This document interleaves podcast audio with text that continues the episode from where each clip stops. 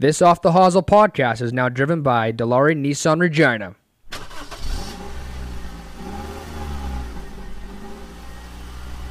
Nissan. And that's four birdies in a row for Drew Kosher to close out the day with a smooth 69, ladies and gentlemen. And would you look at that? Troy Kosher strikes one right down the middle on the wrong fairway. The Reverend can't drive, he can't hit his irons, and he can't putt, but boy, can that guy drink.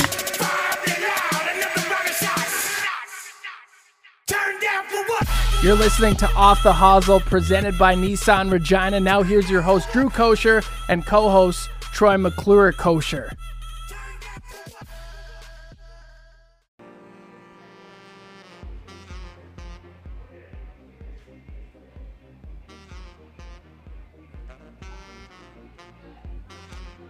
Alrighty, hey everybody, welcome back to another episode of Off the Hosel, a top podcast in Canada and a go-to pod to put on.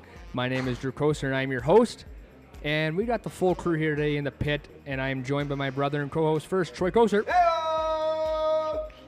And as well, we do have our third member of our team, Daniel H. Hagel. Pick a machine. Hags, what's going on? Boys, what's going on? Oh, Whole team is back here. Been a while. Been a while. It has been a while, but before Happy we New get Year. started, before we get started here, Happy New Year.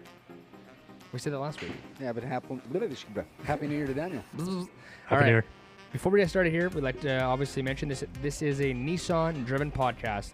They're the place to go when you are in need of a ve- new vehicle. They have great service, unreal service, and real good people with quality vehicles. You can head on down to 1111 Broad Street in Regina, Saskatchewan, or check them out on social media at Nissan Regina, Instagram slash Facebook. Boom! Also, today's podcast is proudly brought to you by one of our newest sponsors, Birch Supply Company. It's a Canadian clothing brand based out of Saskatchewan. The company was founded by two lifelong friends who represent their passion for style, the outdoors, and good times through all of their clothing. Birch Supply Company strives to be involved in the community and bring you quality Canadian made products. You can check out their current lineup and get down get the lowdown on new arrivals through their Instagram page at Birch Supply. That was deadly, Troy. Struggled a little bit. That's okay. It's top episode 54, and please let everyone know where we are today. Daniel, where are we?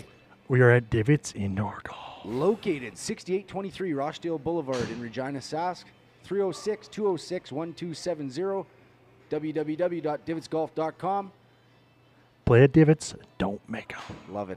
There it is, boys. Okay, right into it now. Open floor. Uh, it's been a while since we've chatted, as Troy mentioned. So, fellas, what's going on here? And we'll go to Dan first.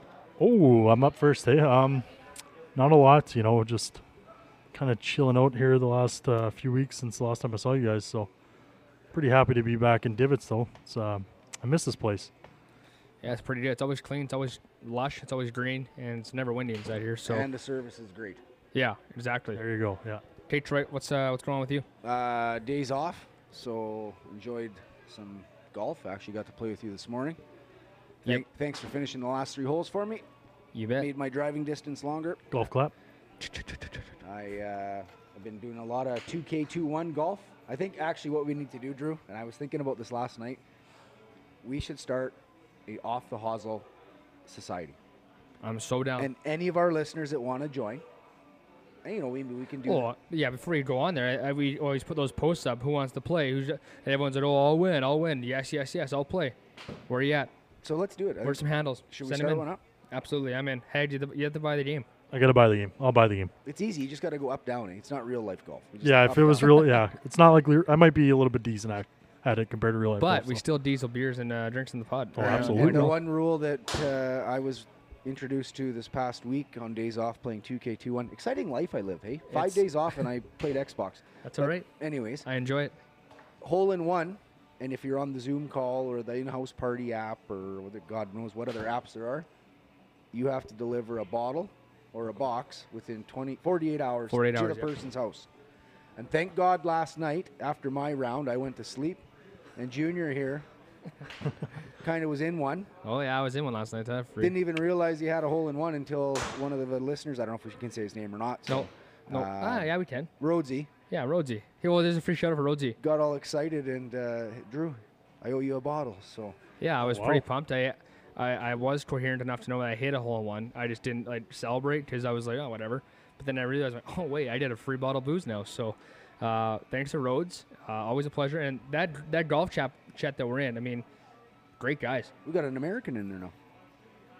oh, say can you see? What a national anthem. That's actually great. Uh, yeah, but it, what is there? Twelve guys. It- started with four. Now there's a. Well, yeah, we're into it. And I think, yeah, uh, after I get off the mic, I'm going to go set it up. And we'll put some posts out on Instagram, Facebook, Twitter, and you guys can join it. We'll set up some matches. Costs nothing to play, just pride. Um, see if you can take on the big dogs in Drew and myself. And I'm getting way better now. Like I'm, I'm actually like pretty good. If I focus, you're getting better. But like I said, it's 90% mental. That's right. And and if everyone wants to know, Troy has two controllers, and, he have ha- to have and a only one person plays. I have to have a backup. I get a little upset sometimes. A cheese smasher over here. Um, also on days off, I got to watch some golf from Hawaii, which was quite nice. Um, who was the big winner? Oh, well, Joaquin Niemann lost in a playoff to. Don't tell me. Don't tell me. Well, Harris English. Harris English, yes, they uh, play off over Joaquim Neekum Niemann. Uh, did you? I don't know. Did you have a chance to watch it or what? Yes, I did. I actually I watched quite a bit of the golf. It's so scenic. Uh, small field, good scores. Uh, you know, Abe finished I think nine under and still T. No, minus 11. Yep, minus eleven T seventeen ish. yep. Still making money. Yeah, It's a mean, lot of money. But I mean, on a regular week, you're top five probably with an eleven under, Yeah. right? Well, when you, Depending when you have field. DJ and JT ripping it up week in week out, Yeah. Um, like I would never want to. Like I want to play with those guys one time, but I don't because it just they would embarrass me. Like they would shoot minus Yeah. fifteen, and I'm and I'm scraping up plus six on, on those courses. I know uh, JT got himself in some hot water there on Saturday. We won't delve too much into it, but uh, he did apologize for his remarks he made. I don't know if that's enough. I actually just read a tweet about 20 minutes ago. His paycheck yesterday was $390,000, I believe. I saw that for you. and someone suggested that maybe he should make that a charitable donation to uh, what had happened cause. Yeah, like I'm not gonna get into this too much. I, I don't think he should have to give his money away. Um, but yeah, I mean, it'd be a great gesture. I, I mean, he apologized, and you know, he's, he's notorious for a few times now. He's had a He few is. hot mic issues, but But that Um, being said, I know I said to you this morning when we were playing the you can't say that stuff. you know you're on camera and you know you're on a microphone and there's no fans. Yeah, you just can't gotta say that you can't say derogatory comments like that, right? So, Exactly. um, no, good good tournament. This week uh, we're going to play. Or did you want to cut me off? No, go. This is perfect, man. I just- you did your homework. I'm we're pumped. sticking. I love it. We're sticking in Hawaii. Hawaii. Oh. We're playing at. Uh, if, if I can say this correctly, we're playing this at the Waialae Country Club in Honolulu, Hawaii. Uh, it's a bigger field, bigger field. I got the odds here. I was kind of looking at who's uh, who's going to be there. Who's We hot got- and who's not? Yeah, we got Morikawa, you know, friend of the show, Webb Simpson's going to be there. Harris now moved up quite a bit. He's projected to actually finish third. Yeah, he just won. Uh, sense. we got McDonald's man, Mr. Burger, Matsu, Matsuyama, Joaquin. We got the Kiz, Kevin Kisner, Ancer, Adam Scott, Kuchar. Like there's the list goes on and on. Actually, no JT or DJ, which I'm shocked because you really are only. I can't imagine more of an hour flight, right? yeah, they're probably from- celebrating, man. I, or I mean, it's a lot of money they win. yeah, I We're suppose. partying it up. yeah. Uh, and by the looks of the field, only one Canadian, which would be Mackenzie Hughes. I can't see any other on here. I'm just looking at the list. Nope, that's the only Canadian. So awesome. Yeah, Well- that's where we're playing the uh, Sony Open. That's pretty Thoughts? cool. But yeah, I'm excited. It's another another week of golf.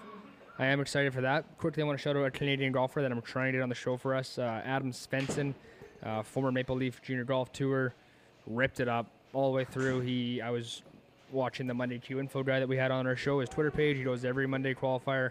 Guy grinds it out. Congrats to him. Kudos all his work. But he was there when uh, Adam Svensson uh, won his Monday qualifier to get into some cool event, I'm sure. But it was pretty cool. It was like Adam's a great player. I've never obviously never played with him, but um, I believe he's Calgary, BC born, and ripped it up on the junior tour. Did you see the PGA breaking news today? Which one? I saw a couple yesterday. yeah. Augusta Masters. I did see that. Yeah, they're allowing what some certain amount of fans. Well, they haven't said how many, but they are going to open up the uh, grounds to some patrons. We just don't know how many. Uh, I saw that was the breaking news I had. Apparently, you're all over it too. So Yeah, and they also announced that the Drive and Chip Putt Foundation, I believe, is going to go on too. So it's awesome to see that they're, I guess, the world's kind of going back to whatever normalcy was. we hope. What is normal?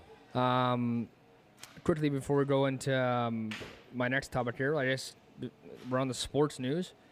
Hockey starts as this is now aired. I know you boys are both, Leafs, go. both pumped. You know, Go Hank's a big Leafs, Leafs go. fan, and Troy's a big uh, Oil fan. Yeah. Oilers, sorry. Oilers are going to be first in the North Division. I don't care what all these people are saying about the Leafs. First. First, baby. Okay, I like it. Well, I, if, I if think, I we think- did a quick rundown. Really? Let's do a quick rundown. All right, well, let, us ask uh, Hanks first. No, let's go, rate Troy. Let's go, Troy. He's Well, got. no, I'm just going to, we're going to do this as a round table. okay, yeah, you go first. So let's start at the bottom. Who's going to finish last in the division? I think it's gonna be. They made a lot of moves, but I think Ottawa's gonna finish last. Okay, I got them second last. Who do you got last? I can't even think of all the teams. Montreal, I think. Montreal's Oh, gonna finish. Montreal, yeah. I, I project Montreal last. Ottawa second last. Okay. Who's next? Or do you want to break it down? Man, who's number one? I don't know. Winnipeg? Is Winnipeg even your bottom? I- the, was it 16? I, I think, think, I, the think I, teams Winnipeg. I think I had Winnipeg four. There's seven teams, right? Yeah. I got Winnipeg, right? Seven teams. Dan's doing the. But I, math I'm a, himself. I'm a huge. Uh, uh, here, I'll just go first. Here's my number one team Canucks. disagree. Disagree They're- strongly. I think they made a lot of good moves in the Goaltending. offseason. Goaltending. Fir, fir, you think first? Uh, first place? No. One or, t- one or two or three. I'm taking my Oilers on it because I'm an Oilers fan. Yeah, and they're They solid. just they got. s- I told you this off the air. They're very much like Daniels Leafs. Offense, great. Back end, not so good. So if we can put six, seven pucks in every night in a 56 game season, yeah. I think we could be. I think we I- could win the division. I think Leafs, Leafs, Oilers uh, will be top, top three for sure. Um, Calgary's. Uh, Calgary's, third, Calgary's on the fourth. bubble. They're, they're yeah. close to, yeah. I don't they're in the middle there. Who are we missing? Winnipeg, we talked about. Van- Uh, Ottawa We already said Montreal. and Winnipeg. Talked about Van. God, I thought we had more teams in Canada. No. that. I thought it was a seven-team division. It doesn't matter. Hockey's back tomorrow. Yep. Um, I'm excited. Uh, again, I didn't realize it was only 56 game season, but Better no, than no- nothing. and no fans at all. Uh, I know Ottawa's owner there, Eugene Melnyk, made a tweet there. Was it today or last yeah, night? they want about- 6,000 fans but in there. then the government just shut the province down today. Yeah. Yeah, there. Like, yeah, there won't not- be any fans in Canada. happening. No. No. So let's just be happy that there is Canadian teams playing hockey. Yeah, something to watch. Yeah, NBA, uh, yeah, because we're a sports podcast. Raptors suck. God. they're brutal. I Two don't and wa- eight. I, I, I wait all year to watch the last game of the season because it takes about that long to play a full I season. know. So Two and Uh, eight. Kyrie Irving. Kyrie Irving is still missing. They don't know when the hell he's coming back or where he is. Hmm. Uh, baseball. Well, we're a little bit of ways for that. I guess NFL's in the playoffs. now. NFL. That was a crazy weekend. So, what do Bill they it? Browns moved on.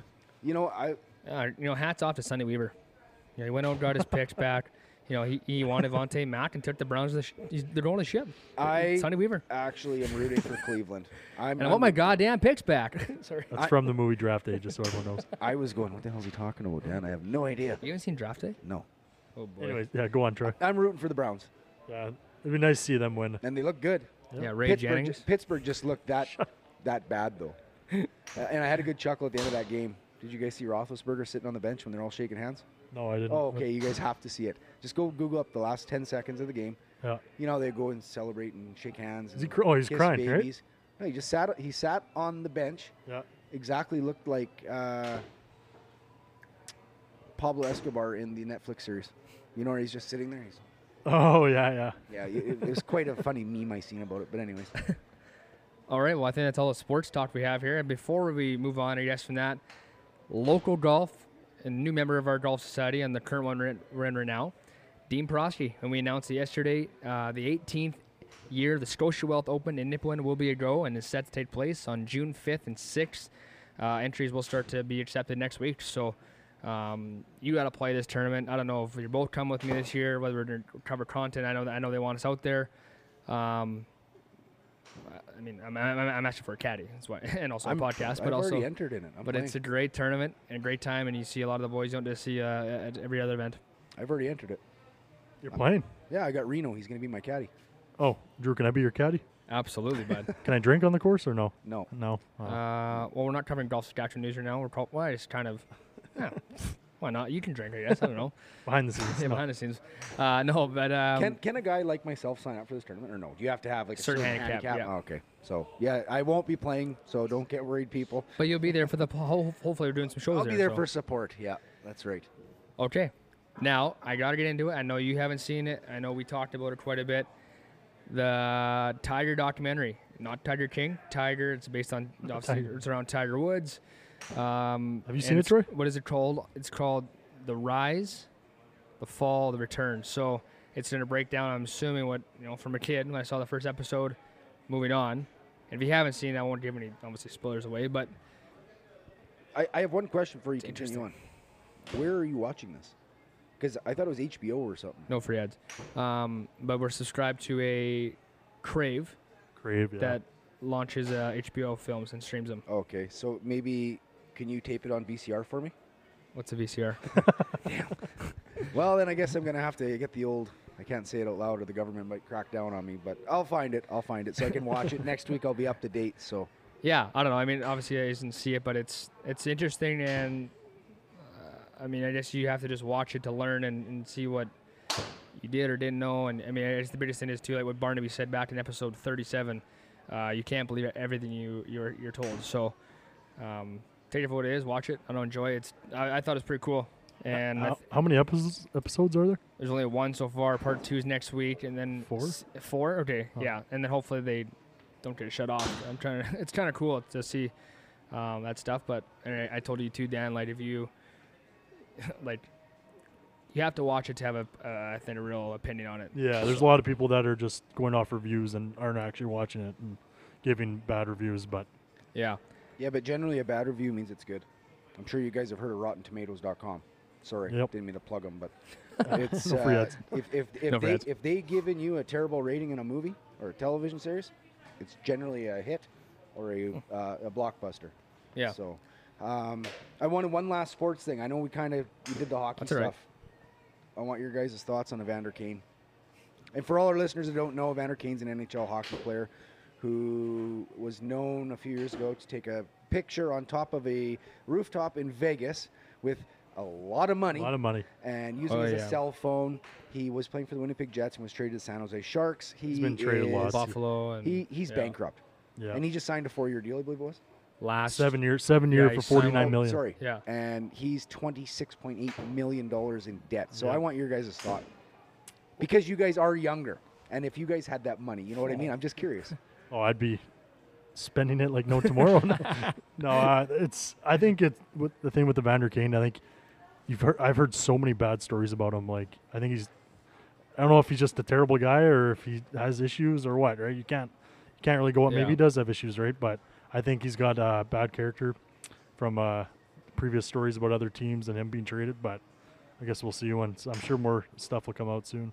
Yeah, no, it's pretty well. That's what I was gonna say too. I mean, like he's, you know, from a, from a hockey scout point of view, yeah, he's clearly got a bad character, and guys don't want him around in the locker room, kind of thing. But I mean, again, I don't know him, you don't know him, but he, I'm sure he, it's pretty evident he likes to gamble. So um, now back to your other question is if I had that kind of money, like I'm hoping I'm saving it for to buy a house for our parents, or and then buy some other cool things on the way and spend it. Well, Spend it like I'm not cheap. Like I'm not gonna like ah, I'm not gonna buy that. It's twenty bucks. Like did I'm- you uh, did you see when he called out he wanted to fight Jake Paul? Yeah, that's why he's doing it. Yeah, It's that's why he wanted to do it. Need some money. I, you just stole my thunder, Dan. I was just going to say that. But yeah, I Do, don't you- know. do you think there'll be a three, four part documentary on Crave, HBO, The Rise and Fall of Evander Kane? I think and it's just no the, return. the fall, Yeah. the fall and The no fall. return. No. yeah, I don't know. I mean, it, it just it is what it is. We're not. We can't. Really Maybe we'll get him on the show. We'll ask him all these questions. I'll hit him up on Twitter. I'm sure he'd love to talk to us about that. Uh, okay, well, I guess before we get off to our uh, our guest today in our interview, um, I just well, oh my god, I have this terrible note written down here. I can't even read my own writing. First off, Troy wasn't there for that one, but then I pleasure being there somewhere. Okay, here we go. Now we're back in the air. Now we're good. Okay, quickly here, one more time. World Juniors thoughts. We lost. U.S. deserved to win. Yeah, we didn't play very well in the gold medal game. We played 10 minutes of that game. Yeah. And speaking of in debt, Troy's in debt to me twenty dollars from that game. So anyhow, uh, our guest today, Loser. great guest, with twenty bucks. It's counting twenty dollars every day. Anyway, so D- Troy, you weren't there for that one, but we are very fortunate to have on, um, you know, Dylan Playfair from Letterkenny, the new head coach of the Mighty Ducks TV series. Uh, sorry, Bombay. Dylan Playfair's in town. Letterkenny. Yeah, it was great. Hedge, do you have uh, obviously some thoughts on that one? Oh, I think we should just no spoilers. Let let everyone else uh, decide what it's like. All, all I'm gonna say is, and again, I wasn't. I was working during the day for that one. I had the luxury of doing had one at night, but social media accounts went absolutely bananas Oh yeah. once he hit the retweet button or the favorite. I my phone was nonstop, yeah. and I think the last time I checked the impressions on Twitter was over forty-four thousand hits we got on that. wow. So That's nuts. pretty big deal. Yeah, it was. Like I told Dan, my Twitter. And, and thank you, Dylan. Froze. Th- Yeah. thank you for joining the that, show. Yeah, it was a lot of fun. I mean, we we had talked about everything, you know, right from the TI, the BCHL, the you know jungle hockey days, and you know acting, and you know he's And the shit story. yeah, which is intense, and we got the full end, uh, full full breakdown on that bad boy. So it's, um, yeah, I just without further ado, let's send over to, to Dylan Playfair. Hope you guys enjoy it. Oh, my spitter. Starts off, boys. You looking for a Tilly, buddy? Let's have a Donnybrook. Bump the brakes. Last Mountain Distillery's famous seasonal releases, cherry whiskey and hazelnut cream liqueur, now available at retailers across the province and at the distillery. Get your Christmas shopping done before they're gone.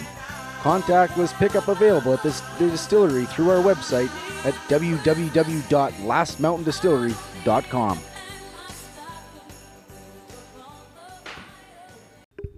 Alrighty, we're very happy to have on today an absolute beauty from Fort St. James, BC. He played for the Merritt Centennials in the BCHL. Little shout out. Currently a star in the Letter Letter Kenny Canadian TV series, and newly appointed head coach of the Mighty Ducks in the remake Surrey Bombay. So without further ado, we welcome in Dylan Playfair today. Boys, how you doing? Not too bad. How about the How about the intro though? Worked like four days on that thing. Yeah, friggin' uh, thumbs up, A plus all around, boys. That's first line, uh, first line intros right there. Ti- Tires are pumped, feeling good. Perfect. Okay, man. So let's get right into it. What's going on with you? How are things? Uh, you know, how are the holidays? Things are good, you know. I mean, obviously, COVID has kind of thrown a, a, a curveball everyone's way, not just not just mine and and Jen's. Uh, Jen's my fiance. We uh, we wanted to sneak out and, and see more family, obviously, but uh, BC just introduced uh, a bit of a lockdown here, so yeah, kept things local, kept things low key, and kind of enjoyed some some downtime. Um, as you mentioned there, I was I was working on on Mighty Ducks here the last uh, six months. So I mean, it's been pretty it's been pretty busy in Vancouver actually work wise. Even even with the COVID situation, there's just a lot more, you know, testing and social distancing on set and things like that. So as much as COVID, you know, put a lot of industries on hold, I was still really busy. So I really enjoyed the downtime of the last couple of couple of days with uh, the holidays. Awesome, man. Well, before we jump right into your, you know, your childhood, I, I gotta ask. I mean, you kind of looked like Gunnar Stahl there, coaching the Mighty Ducks when I saw that intro. Uh, I love it. Yeah, you're not the first person to uh, to mention that. Um, yeah, you know that that was uh, what a what a cool opportunity. You know, being being a '90s kid, I obviously watched the three movies on loop for for many many many years. Uh, still do, to be honest with you. I still really love the series. So to be able to come into to a, a, a series like that with you know the original creator Steve Brill, who who um, was behind the the originals and and uh, you know designed the the logo for the, the NHL teams and I mean was really the brainchild of, of the entire franchise. Uh, he he's a fan of Letterkenny, so that was actually my uh, my door open into into this opportunity. You know, he was in Vancouver. That, that's where I live. And last year, obviously before the pandemic hit, uh, we went out for for drinks and for a bite to eat, and you know, kind of chatted about the project and both seem to, to dig each other's vibes. And Steve's really, really funny dude. He works with Adam Sandler lots, and he's got a great long body of, of work that uh, that's just you know hilarious movies and and uh, television projects. So to, to work with him and to you know take on the, the vibe of, of Gunnar Stahl was uh, what a trip, man. What a, what a cool thing. That's awesome. Alrighty, man. Okay, let's backtrack this uh, this interview now. You know, obviously growing up in uh, Fort St. James. You know, first off, what was that like, and what sports hobbies were you up to as, as a youngster, uh, Dylan Playfair?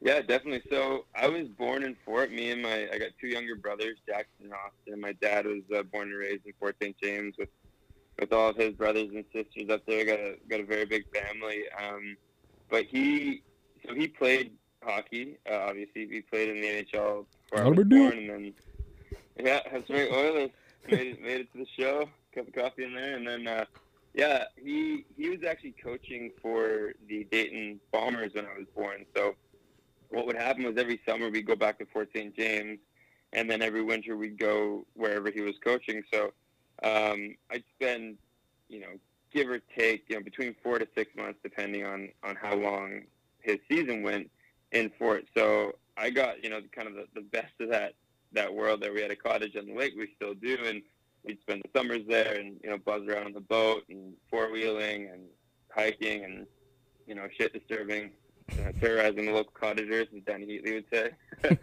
um, but uh, yeah, it, it, was awesome. You know, I still got a lot of obviously friends and, and cousins out in Fort St. James, but um, most of my, my childhood was spent bouncing around through the minor leagues. My dad was was coaching his way up through the ranks, making it to uh, to the NHL. Yeah. So, so, yeah, when did you start playing hockey? And uh, assuming your dad uh, was a big part of why you wanted to play, eh? Yeah, no, absolutely. He was he was for sure the motivating factor in that. And I mean, growing up around a hockey rink, like when I was a kid, our our, our toys weren't Legos; they were tape balls and cut off sticks. At the time, it was uh, just blades. You know, it had the two pieces. So um, we would play mini sticks with the wood blades and tape up, you know, old old, old hockey socks and buzz around the dressing rooms and jump in the hot tubs and the cold tubs and I mean, being around hockey so much from such a young age, it kind of ingrains the culture in you and, and, and the people. And, and I obviously love the game, so do my brothers and my mom and dad. So uh, there's actually pictures of me at, at two. I'm pretty sure I, I, was walking, and about three weeks later, he had he had skates strapped on my feet. so uh, it was a pretty natural progression in, into ice hockey, and you know, it's, it's I think similar with with most Canadian kids. You really you really dream about playing in the NHL, and then on, on top of that, I could you know look on the look on the wall and see my dad as a young kid growing up through the through the minor hockey programs, and then into junior, and then into pro. Same with my uncle Larry. He he played uh, played for for Buffalo yep. and for Los Angeles Kings. So I mean, it was always something that you know you want to grow up and be like dad, and, and when dad's in the NHL, it's a it's a pretty cool motivator to uh, to play the game. Absolutely. Okay, so before we get into some junior talk here, I, I got to ask. I mean, I played AAA. You know, uh, Daniel here was close. Uh, I don't know. Sorry, Dan. But no, uh, I, I, was a I was a bum. but we're curious. Like, did you play AAA as a kid in BC? And you know, obviously, second part of that question, did you play in the Max tournament in Calgary? Uh, I did play AAA. I never actually played in the Max tournament. So Me neither. I played Phantom AAA, and then I played Midget AA, and the Max tournament is uh, uh, I'm not sure how the how the divisions work now, but I, I believe it's like uh, like quadruple. A. They call it major midget in BC. Yeah. I was living in Calgary at the time, so um, in in Calgary, I played for the Buffaloes organization. So it's Sick. Uh, double A, and then and then triple A. Um, so I played on the double A team, and uh, we had a good team actually. They, they compete in this in this league called the Southern Alberta Midget League, and uh, we played for the Sutter Cup. And the year I played Double A, we actually won the Sutter Cup under Jim Finney. Shout out to Finn Dog. What a beauty he was. A great, great coach we had. And uh, yeah, you know, played uh, played for the Buffs, pretty legendary organization. They've been around for a long, long time.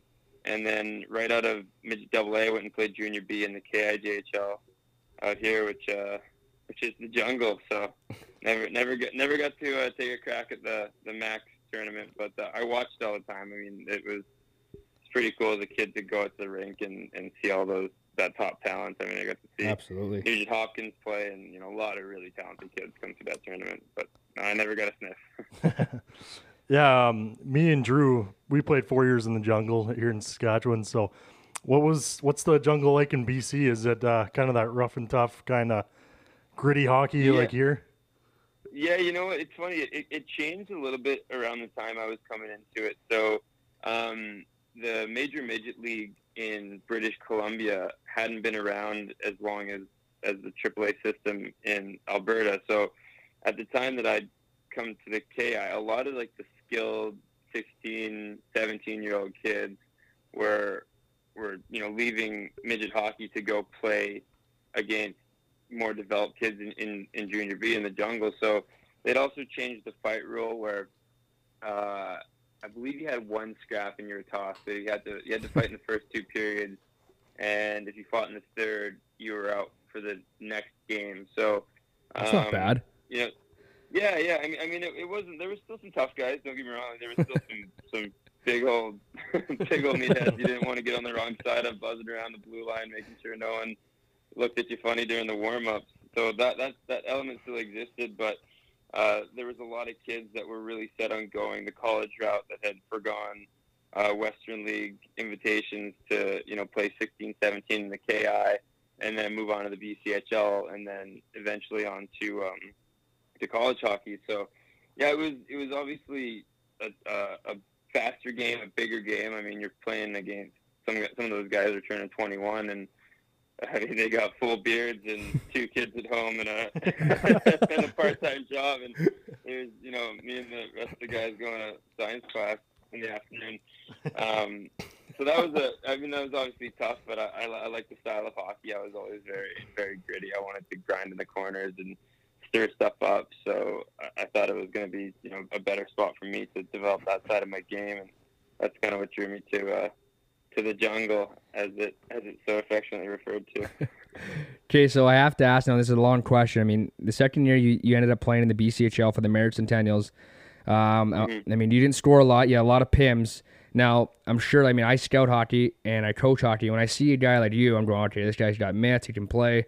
not saying that you couldn't, um, but what, what, were what were the thoughts of your teammates and coaching staff when they brought on uh, Dylan Playfair to play for the Centennials? You know, I I worked I mean, I, I was always my headspace was I mean I'd be the skilled guy, the most skilled guy, but I'll always be the hardest working guy. So, you know, I came to camp, I won the fitness test, I had the most, you know, I was the fastest in the sprints, I, I, I bench pressed the most, I, I was first guy on the ice and last guy off the ice.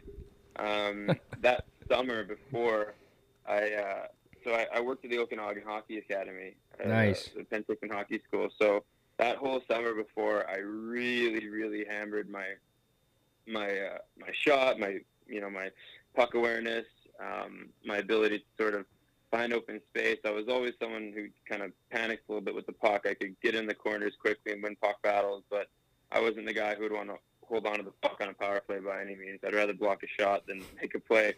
So, uh, you know, I, I think Luke Pierce, who was the, the coach of, of Merritt at the time, um, we both got along really, really well. We really respected each other, and I put on a really good camp. I think I scored.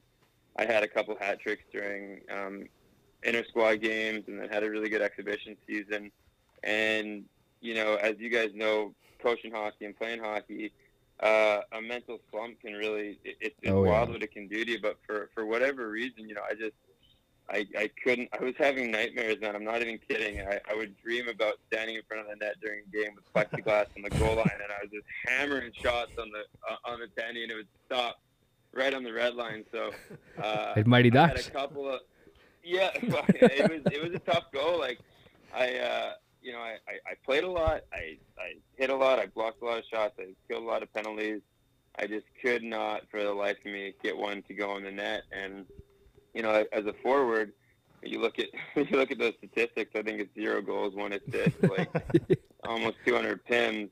Um, you can kind of tell right out of the gate the kind of player I was. So, you know, that that season was actually. It's funny at the time you're you're having night sweats and you're questioning your ability to live, let alone play hockey. but that uh, you know that season really really led me in into acting because acting was something I always wanted to do. And as much as I, I love the game when, when you have that that season was was really challenging you know. I, I just I couldn't I couldn't get pucks in the net. And uh, it was something that was was eating me up but it really led me to understand that I was going to be a much more successful actor than a hockey player. Okay right before we go into our uh, you know acting stuff after hockey, but I have to ask that what are, what are your thoughts on the you know the game today? I mean, obviously you being a you know former tough guy, you know like to fight, scraps, you know slash guys. I was a huge slasher, but you know wh- what are your thoughts on the game now, where it's kind of going with you know less fighting and you know less essentially contact? Yeah, you know, I, I think I think the fun the the fun of the game is is still there. I think the you know you, you should you should only play hockey if you enjoy doing it. And I think you see some of those guys like, like I think of John Moraski and PJ Stock when they used to scrap, they'd have grins from ear to ear, and you could tell they they just loved doing it. And Yeah, I think the the the game that that we grew up playing and our parents grew up playing, there was an element of policing on the ice, and the tough guys you knew who they were, and they kind of kept you honest. And by and large, you didn't take runs at skill guys, and, and skill guys knew that they needed a couple a couple of uh, uh, tiger tanks out there to, to, to protect them when they got a hold of the puck. Um, so I always really enjoyed that sort of that uh, I guess that classification of players, your skill guys, your tough guys, your playmakers. But watching the game now, I mean, it's so fast and it it truly is something that I think and as it develops and it opens up ice for for smaller guys with, with the sort of the Yeah. die off, I guess you could say, of, of the tough guy, like the pure tough guy. I think it's good for the game in the sense that it it's going to open up a lot of opportunity for for players. I think people get really caught up on on the fan side of it, on what are the fans going to say? Because obviously, I've never I've never been to. I think Don Cherry said this. I've never been to a hockey game where a fight breaks out and uh, and the fans sit on their hands. You know, yeah, exactly. people get on their feet. They, they love that stuff, and that's. I think it's important that it stays a part of the game, but I think having it focused on on skill plays and, and, and scoring goals and allowing these guys to have careers that last a lot longer and, and that are still you know able to do simple math problems after the fact. I mean, I'm, I'm a bad example. I couldn't do math before I started playing, so I guess I'm not a good barometer. But um, I, I, I think it's good. I think it's exciting. You see this like you know Andrew Barber guy. He's he's getting getting kids to do all sorts of incredible maneuvers with the puck, and I mean I I haven't changed my opinion of the game. I still think it's the fastest game on earth. I think it's incredibly skilled, and I think if it uh, if it allows for you know maybe some smaller guys with better hands to make it further in the game, if they're not afraid of having their, their lights punched out by some ape like me, then then that, that's probably that's probably better for the game. You know. So I want Absolutely. my cake. and I want to eat it too.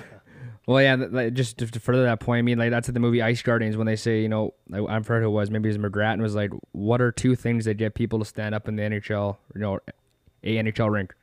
Well, a goal in a fight. It's like that's pretty, you know, I mean, what else you stand up for? You don't stand up for hot dogs, do you? Hot dog. Who wants a hot dog? I might. it depends who you are, I guess. Alrighty, okay. As we talked off the record, Dylan, you know, you said hockey was a great transition into acting. Uh, you know, before we get into acting, I gotta ask, what was your role in the dressing room? Like, were you the guy cracking jokes? I mean, and obviously, just follow that up with some some of your best stories from junior. Yeah, I, I really, really liked being a dressing room guy. I thought it was something that I could really contribute to the team. Um, it definitely evolved in a bigger way in Merritt, you know, around the Christmas time mark where I looked at the statistics and figured how do I how do I bring value to the room here? And obviously having a dad as a coach in the NHL, um, the dynamic of a room and, and the hierarchy and, and the respect element and, and how to be a leader was something that uh, I was I was very aware of that resource that I had. So I was talking with Yeah. him a lot, you know, trying to figure out my my position and how to be an effective dressing room guy. So uh, I I loved it. I, I love telling stories. I love making the guys laugh. I, I love being you know self-deprecating. I was I was hyper aware of my role. I was never gonna pretend to be something that I wasn't. So I had uh, I- I took a lot of pride in, in keeping the room loose, but also uh, I, I think the mark of a good dressing room guy is he can be silly in the room, but he can also go out there and you know lay on the ice and take a shot for his tendy. And, and if Yeah. he sees one of his skill guys getting picked on, he's the first guy to you know sacrifice himself. Like that was that was sort of my mo. Like as a I was 5'10", 200 pounds. I was about as thick as I was tall. but I figured figured, you know, if I fight the biggest guys on the ice, if I win, then I'm, you know, that's awesome. And if I lose, well, shit, it was the toughest guy on the ice. He was six foot five or whatever. So Yeah. it doesn't really matter. But that was the energy that I wanted to bring to the room, just to let these guys know that hey, I'll I'll do absolutely anything it takes to give all of you the opportunity to be the best versions of yourself in the game. Whether that's you know picking you up from school. I, I was graduated by the time I was playing junior, so you know pick guys up from school or you know driving places or you know make them laugh in the room or tell stories from from my childhood.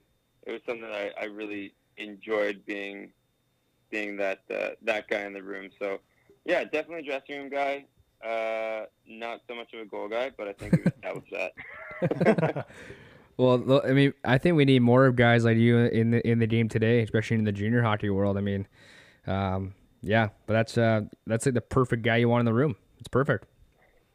Yeah, yeah, it's a, it was you know, and you can tell like when when those teams have those those elements, the the gelling and the and the camaraderie and the trust you have in each other. I think if you can trust your teammates and you can trust your coach, it makes the entire process so much easier. I mean, you can buy into a system, and something my dad said early on in my career was, as a, as a coach, his philosophy is like, follow the system, listen to what we've we've laid out in front of you, and if it works, you'll see it, and if it doesn't, I'll see it, and and and like, just just trust in trust in that role that that if it's wrong, I'll take ownership of it, but you have to have you have to take ownership of your role. You know, if you're if you're a, a, a third line energy guy and you're trying to fill a role of a you know a first line skilled guy, you're not going to be effective on the team, and it's Yeah. you know that's the exact carryover that I brought into my acting career. I mean, you go into audition for at the start of my career, I was auditioning for you know drunk guy at the bar number three. Well, I'm not going to go in and play drunk guy at the bar number three and say, hey, you know, Mr. Scorsese, I really I think this guy's motivation is. I, I don't think he's that drunk. You know, I think maybe he should stand up and walk over to the lead and, and introduce himself. It's like, sit the fuck down. Like, that's not what is about. You got to do your job so that the rest of us can do our job. And, and understanding that dynamic in a team setting, I think really, really helped me when I transitioned into into acting, where I I approached every single job like a hockey audition, or like a hockey tryout. Sorry, I, I would yeah. you know, look at a team and say, okay, what are the roles that this team needs filled? And then you go and be the best version of that missing piece so you can create that puzzle. Otherwise, you end up like, you know, the Oilers, like you look at the last 10 years of them before they start, I mean, obviously I'm biased because my, my dad's a coach there, but for like they, people say, oh, they had like, you know, top pick after top pick after top pick after top pick. Well, yeah, they were getting the same player though. And Yeah, You exactly. can have a bunch of skilled guys, but they didn't have that depth, and, and, it, it was such a cool litmus test, litmus test, I think, for the hockey world to go, oh yeah, a bunch of guys doing the same thing is not effective. You need to have several bases covered, and, and that lesson has been so valuable when it comes to, to my acting career. Absolutely, man. Well, and that's going great so far. So, well, hopefully this podcast doesn't kill it for you. Um, okay, so let's talk some acting. You know, first off, what was your first ever acting role? I mean, obviously you might have mentioned it, uh, me being the third guy at the bar, but uh, did you like it right away? Uh, yeah, you know, I, uh, I, yeah, I always wanted to be an actor. I always thought I'll play hockey, and there are very few careers where in your mid 30s you're thinking about retiring. Uh, if anything, most careers you're sort of getting into your stride in your 30s. So my game plan was to play hockey till I was 34, 35, and then go to film school and get into directing because uh, I, I thought it was a, a bit of a more direct route Yeah. into the industry. So obviously after that year in Merritt, um, I had uh, I had met Sylvan Harper, who was a player on the team. His dad was a location manager, which is the guy that goes out and finds the sets for films and TV shows in Vancouver. So he got me a job working as a production assistant, and through that, I was literally standing on on set sweeping up cigarette butts, making sure that people threw their coffee cups in the right trash can, and met a met a, I, I met a, an actor who was a hockey player. Go figure. And he invited me out to his beer league hockey team, where I kind of told my story, and I actually Tore it up. playing with. Yeah, tore it up. scored a hat trick the first game. Completely fooled him into thinking I was a skill guy. Got a permanent roster spot, and I think I went another season without a goal. But that's for another. That's another story for another time. Uh, but that was where I met Jared Keeso, and Keeso saw a lot of himself, I think, in me, and he introduced me to, to his agent, and uh, she was the one who, who got me going out for, for auditions. Carrie Wheeler's her name.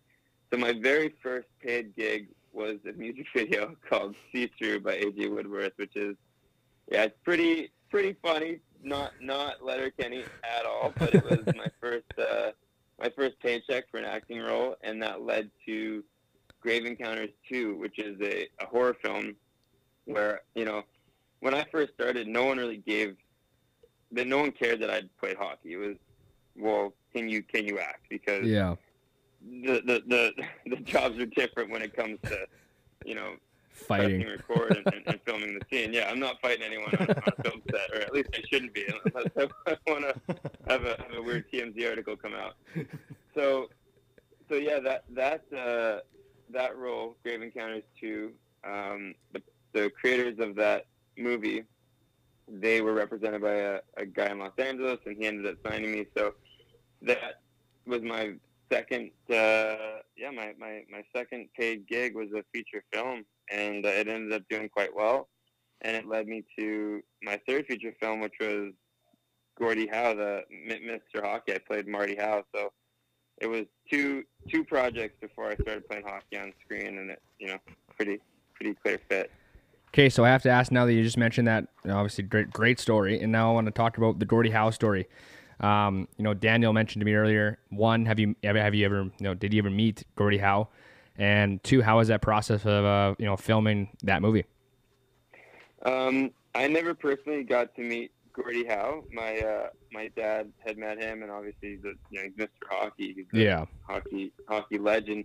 But my uncle Larry had played with Marty, and that was the character I was playing. You know, I was playing a real life person, which it's an interesting form of pressure. You know, you want to do them justice. You want to get, their voice. You also want to make the story sort of authentic to the skills that that you have as an actor. So I got to actually speak with him on the phone quite a bit before we started filming, and that was a real, real gift to be able to just kind of chat with him and Absolutely. you know hear his yeah he, like you know hear how he spoke and hear his perspective of the of the story and that time in his life. Like that movie really focused only on um, on the time when when Mark and Marty were playing with Gordie in Houston, which is such a cool. I mean, growing up with my dad, I that was the dream, right? To play play pro hockey with your old man. Like what a what a No unbelievable kidding. It's opportunity. unreal. Yeah, so unreal. And and you know the thing that that Marty told me that really really helped me not just in that movie but in my my career as a as a whole, you know, entire journey was he goes when I used to go to the rink I had a smile on my face and and uh I would get bugged for whistling and warm up. And I never he goes I took the game seriously. I wanted to win. It was my job, but I I never forgot the fact that it was a game the game. Yeah. We're not. It's not life or death. We're playing a game. So I always had a smile on my face. And he goes, if you can go to set every day and enjoy yourself, you're gonna do my story justice. Mhm. And it was like, oh my god, like that is incredible. Like that was that Yeah, was no the kidding. magic. You know, the, the the spell that sort of set the rest of my career in motion. Where I'm like, that's what it's about. Like what no matter what you're doing, if, if you're enjoying it, it's going to make you want to do it to the best of your abilities, and it's going to make those long nights and those early mornings and those arduous processes worth it. If you know that you, at the end of the day, when the lights turn out, like you've had a fun day. That's that's the point of it. So, you know, that was a huge part of it. And then also, like the story itself is is really cool because there's elements of it that I, think a lot of people can carry into their day to day life. There's a, a scene where Mark, who's played by Andrew Herr, who ended up obviously he's the other hockey player. He plays Jonesy. Yeah. Um, kind of crazy how that works out, but there's a great scene where he's uh, he walks by his dad's room and he's signing autographs and he goes, "Oh, what are you doing?" He's like, "I'm, you know, I'm, I'm signing autographs because we don't get to do this job that we love without fans in the seats. So you gotta you gotta genuinely have Yeah. love for those people. You gotta respect them and and understand that they've given their hard-earned dollars to watch you play a game. Like that's something you can't lose sight of. And then the next scene is is Mark signing his autographs, and I always Yeah. thought that was such a cool thing to remember. You know, people ask like, "Oh, does it ever get annoying having people come up and ask for pictures or?" You know, want to do podcasts or anything like that? Like, no, not at all, because it is it is such an integral part of it. And if you, the second you lose sight of the of, of how important it is to have fans and to have people supporting you, that's when you run the risk of being one of those, you know, jerk off athletes or, or superstars whose whose ego gets too big and then and then they're easy to, to pull apart because that's a that's a gross look when your when your ego gets too big. Yeah, absolutely. Well, I, yeah, I've even said this to my brother and Daniel here. Like, you know, I mean, we're, we're just doing this, you know, we're just getting started here kind of thing, right? Seven months in, but, you know, it'd be sweet in, you know, five years to be like, hey, get a photo with you and stuff. I mean, obviously, I understand it probably gets too much at sometimes, but I mean, at the same time, those people are listening to your show or listening to you or watching you act or whatever it is. So I think you got to, you know, give back to those people. Right? Yeah, I, I genuinely, you know, I, I had for many years, like Letterkenny came about almost six years into my career. And for six years, people would ask me what my job was. I'd tell them I'm an actor, and they'd ask me what bar I worked at.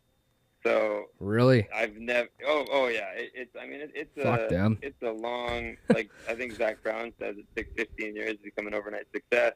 Yeah. So I've never one time met a person on the street or in an airport who's asked for an, a, a picture that I haven't said yes to because I, I think of you know when I was a kid I'd go to the rink and there'd be hockey players that I looked up to and the ones that took the 5, 10, 15 seconds, couple minutes to sit down and, and genuinely connect with you, like that stuff sticks with you, man. And, and that those are the kind of interactions that you remember for the rest of your life. And, and if you have the opportunity with just your time alone dedicated to a stranger for 30 seconds to give them a memory that they'll hold on to, like I, I've, I've got a really, I, I feel very fortunate to have the perspective that I have in regards to, to that part of it. Cause Absolutely. you know, of course, Wow. like, like you said, there's, there's moments where if you're, Time and place. if you're in line ordering at Tim Hortons and you're halfway through your order, you want to, you know, have the decency to let the guy get his order out. But at the end of the day, I, I you know, I, I really appreciate when people come up to me and, and have a genuine interest in, in what I've done and, and, you know, appreciate the work that I've done because I don't get to do that without those people watching it and following it and, and enjoying it and appreciating it. So, yeah, I, I do my absolute best whenever I have a chance to, to speak with a fan or take a photo with a fan to, to give them my, my utmost attention at that time. Awesome, man. Yeah. Uh, so, what was it like, or what's it like being on the show Letterkenny? And patter. and any good stories uh, behind the scenes? And how did you meet Jonesy? Yeah. Wow. What a What are you dieseling mean- over there now? Crushing a beer? Uh, little uh, little whiskey water. Little, little early boy. stuff. Whiskey. I gotta stay hydrated. Got a long shift ahead here, so taking it taking it nice and slow. I mean that's the hack, right? If you go 50-50 whiskey water, it's like you're not drinking anything. So you Oh, exactly. Yeah. out. Yeah. Exactly. Tell my mother that. yeah, yeah. well, play fair trick. Um, that's funny. So, Letterkenny, yeah, that was. Uh, I mean, I, I joke about. It. I, I say circle back to the Oilers all the time, but I come by it honestly. My dad was drafted by them and coaches for them now, and I've always been a fan. So, I I joke with Keith. So I say Letterkenny is like Oilers in the '80s. We've got this incredible, incredible crew that genuinely likes being on set. We've got a group of actors that, for the most part, were friends before the show came about, and there, there I, I've never met a single bad egg on that set. And Jared, you know, we, I guess I'll, I'll take back to the beginning. So when Hersey and I, uh, Jonesy, was going to school at UBC. He was in the acting program, and I was taking classes at Vancouver Acting School and doing that production assistant work I told you guys about. Yeah. And we met through a mutual friend, Nick Bielski. So we were both the only sort of actors in that friend group, and we ended up moving into a, a house together. So it was me, Andrew, Nick, uh, buddy of ours, Michael Ostchoff, and Joe Gorman. So it was like total, you know, bro house. Had a had a lot of fun in that spot. But he was he was uh, going to acting classes, and I was doing the same thing. So when we booked Mr. Hockey and played the Howe brothers, we were playing on that beer league team as well. So I invited him out to play with with uh, the Trappers was the name of the team, and it was Jerry Keeso was the captain. Uh, Jamie Lapointe, who plays the ginger on Letterkenny, was the assistant captain.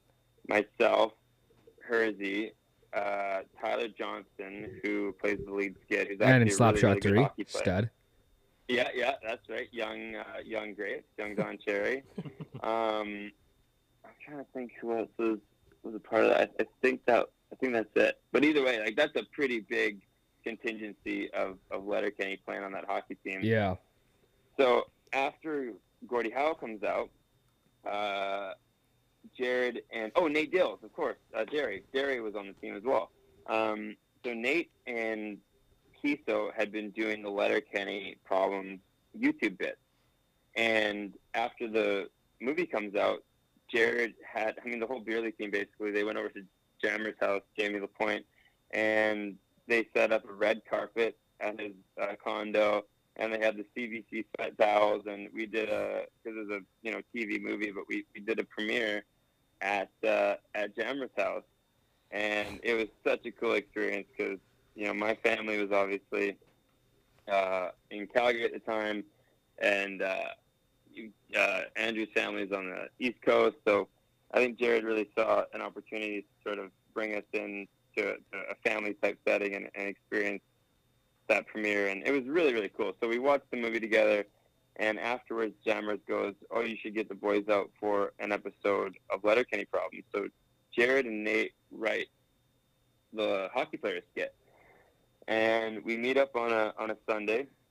We run the skit, and then we drive out to Ladner and shoot Letterkenny episode six hockey players after Mr. Hockey comes out.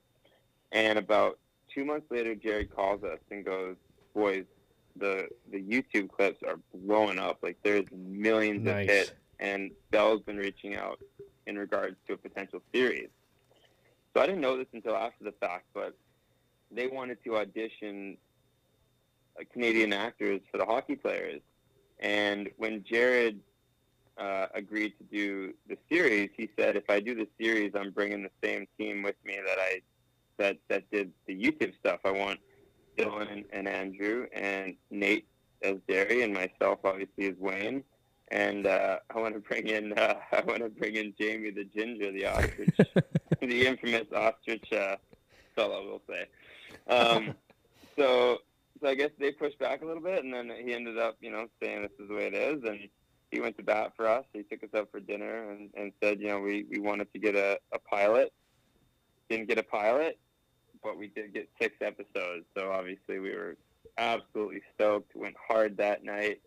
Then uh, a couple of weeks later, we were on a plane out to Sudbury to go film season one of Letterkenny Problems with uh, with some of the the, the, the best um, crew and cast that I've ever worked with. And I think we went out there under the pretense that it was an opportunity, and we didn't know if it was going to go another season. We didn't know if if people were going to like it. We didn't know what the future held. So we just really, you know, we all stayed in the in the travel lodge, and the whole crew and the cast got really close. I mean, we were partying almost, you know, daily after after work, and and had a really really fun time. But also because Jared had really gone to bat for us, like Andrew and I took a ton of pride in our preparation, and, and I, I know I, I- I can speak on behalf of the rest of the cast as well. Like when we came to set, you see the dialogue and how fast it is. Like yeah. every single person was off book. Every single per like all those words are written. I think a lot of people think that we improvise a ton of it, but the truth is Jared is such a good writer that all that stuff, like 99% of it, is pre-written, and sometimes Really? we get ad libs. Oh yeah, Like Ferda and everything, Yeah. eh? yeah, yeah. Well, I mean, the, yeah, the, the Ferda, a lot of it comes from from our interacting as friends, right? Like, Yeah. he would text me sometimes and go, "My brothers are playing in the Western League at the time." So he'd go, "Hey, like, find out from your brothers, like, what can you get me a list of some of the lingo that's current?" Because as we all know, it's a, an evolving language, the language of hockey players. So I would send him long list of sayings and chirps that my brother Jackson often had- had heard from the bench, and and he would work that in. And then when we when we get on set, we have a ton of fun, and he'd be taking notes, you know, as we're laughing and giggling, and, that kind of stuff gets gets worked into the to the series. So yeah, you know, working on that show is it's incredible that it's a job. Like it feels like such a such a special special thing, and I think because it is, you know, that camaraderie you see on screen, that's not a manufactured thing. Like that's a genuine love and appreciation we all have for each other, and, and I really do believe that's a huge part of the success of the show is the fact that everyone's happy to be there. They have fun on set. Like if I wasn't in the show, I always I, I say this all the time. Like I'd still be I'd be a huge fan of it because I think it's hilarious. Yeah. I think Oh, it's really really funny. Yeah. And then you know to, to be able to sort of bring my own version of, of comedy into that into that setting, it's just yeah, it's like being on the Edmonton Oilers in the '80s when they were winning Stanley Cups. Just having Like, fun. I, I just can't imagine how much fun that was for those guys. Absolutely. Okay, Dale, we have to ask here. Uh, you know, obviously you've done some visits, appearances, you know, premieres and stuff. Um, you know, what are some of your favorite cities to go to? And you must have a couple good bar stories. yeah, we uh, you know it's funny. We did a live tour with Letterkenny. We got nine shows in. We're supposed to do uh, how many? I, I forget now. I think it was, it was over. It was over fifty cities that we were gonna go see, and uh, That's a lot. yeah, it kind of sucked. We were in. we were Buckle in up, boys. Oh man, we were we were gearing up. We had a tour bus. I mean, Jared's a very talented musician as well. He's a really good drummer, and he's always wanted to go on tour with the boys. And I think this was a, I know this is an opportunity for us to do that. So anyway, we we planned for you know two and a half months on the road. We were gonna crush a ton of live shows and go all the way down to U.S. and finish up in L.A. and it was gonna be a great time, but obviously COVID kind of changed those plans, and we got uh, stopped in our tracks in Buffalo, New York. But the night before, we played in Detroit at the Masonic Hall, and, and Detroit was one of the coolest cities I have ever ever. I've heard that at. too. I mean, yeah. Man, that crowd! Oh my God! Darren McCarty, who's a good pal of mine, he plays with my dad in, in Calgary and has a band called Grinder. Just kind of checks off all the boxes for for what I D-Mac. consider to be a an absolute beauty. Um, he showed up with his pals and he watched the show and we had a we had a fun time that night. And uh, yeah, I have to say of all the cities, I think Detroit so far. I mean, I'm a little biased because it was the last show we had. And it was a sellout, and you know it kind of ended on a high note. But uh, Detroit was was awesome, absolutely, absolutely incredible. Um, and then as, as far as as far as the bar stories are concerned, um, we uh, I mean we season one in Sudbury was really fun because no one really knew who we were.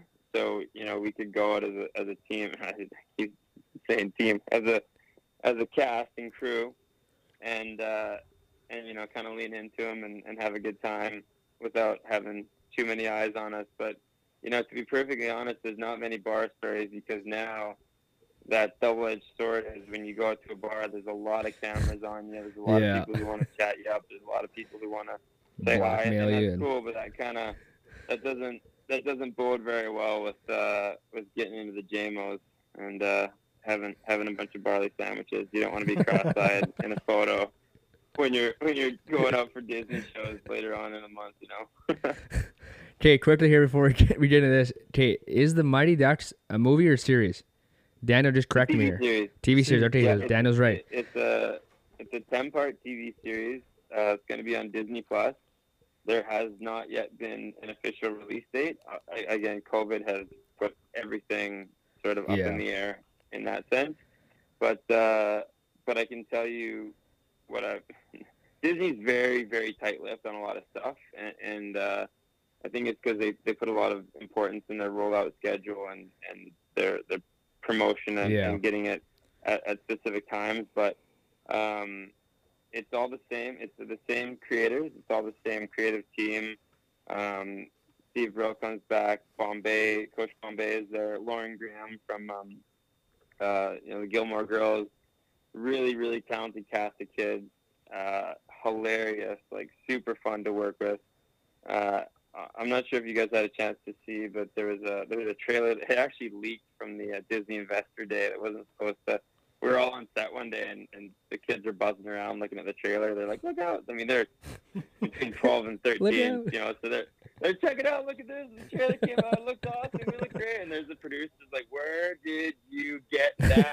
they're like, "Oh, it's on the internet. Haven't you seen it?" So it's uh, it leaked, but they ended up actually not making us think about it. Uh, and my my best guess for that is because the trailer looks Yeah. awesome. I think it's really really great, Mhm. and it captures the tone, and, and I think it really hits on all the the the the story points of of what this next series is going to be like, and it's you know it, it's all the same elements of Mighty Ducks one, two, and three, with uh, a lot of modern elements. Uh, having played hockey at, an academy, Yeah. and they've really they've really explored that that side of it and uh, I, I guess some of the absurdity that goes into some of these youth athletes you know at, at 12 years old I, I mean I, I was kind of right at the cusp of it but now hockey is a 12 month a year Insane. endeavor and and you get you know a lot of time and energy goes into these these kids into becoming whether it's pro athletes or, or, or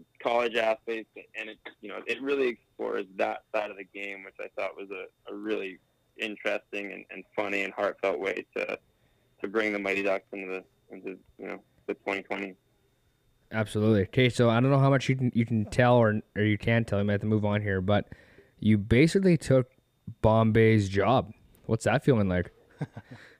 You know, it, it's uh, it's funny. Again, I, I, I'm not sure. Uh, I, I gotta tread lightly here. Yeah, yeah, for I sure. don't wanna don't wanna uh, ruffle any feathers over there, Disney. I think they got better paid, you know, more lawyers than I do. But uh, I can I can certainly say, you know, I, I've I've come in. I'm now coaching the uh, the the academy version of the Mighty Ducks, and uh, as as the trailer sort of lets on, the Ducks have become a powerhouse organization.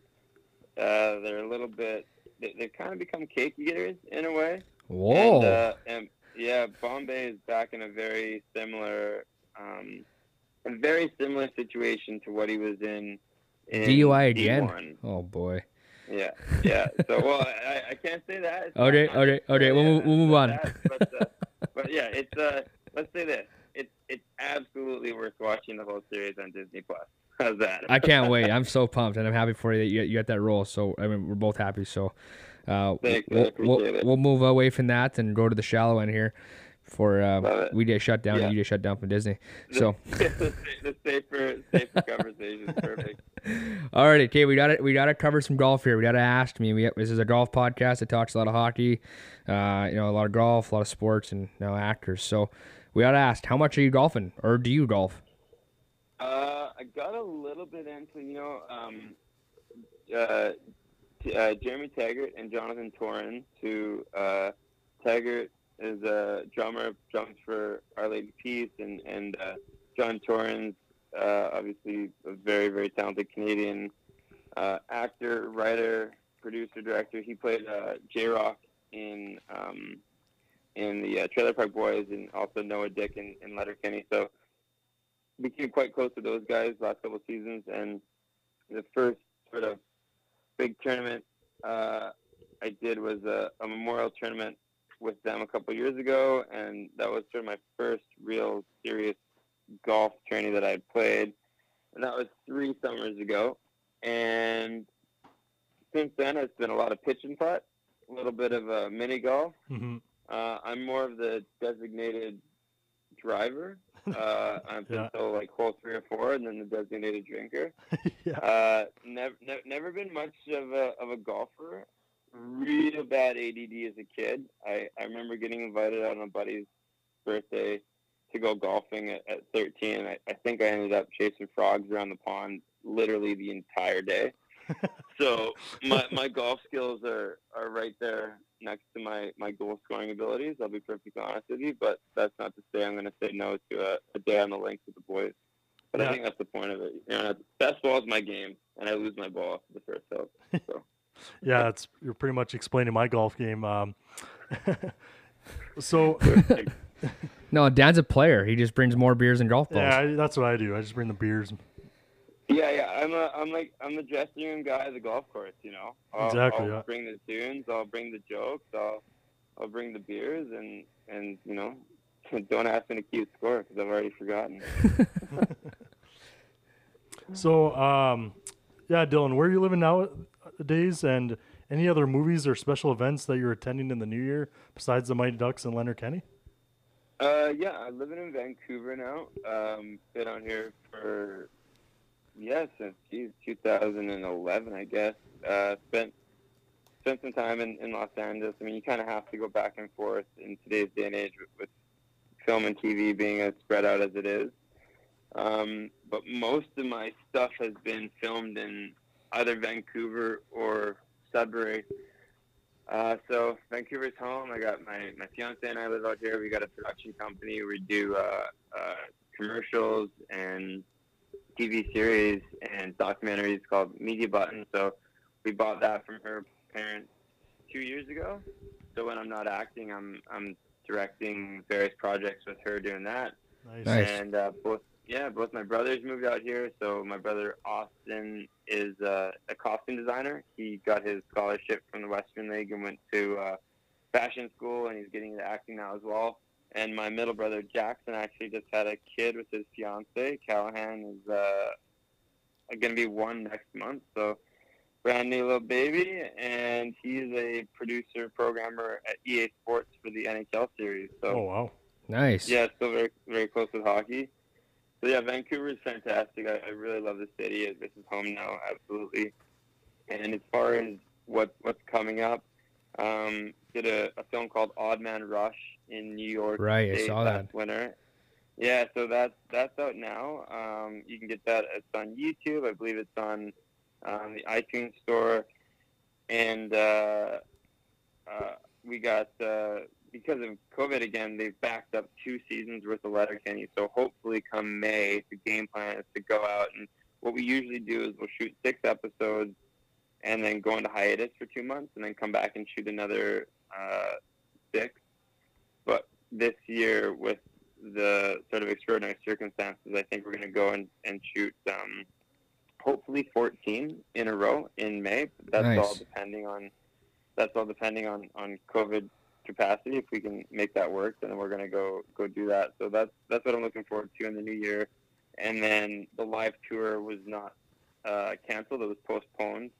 So as soon as as soon as we get the green flag, we're uh, we're back on tour, finishing up uh, all the all the cities that have been put on hold until until we're we're we're good to good to go.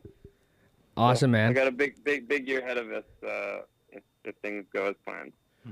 That's awesome, man. Good to hear. Okay, we're going now to our uh, our segment called "Questions from the Gallery," sponsored by Divots Indoor Golf.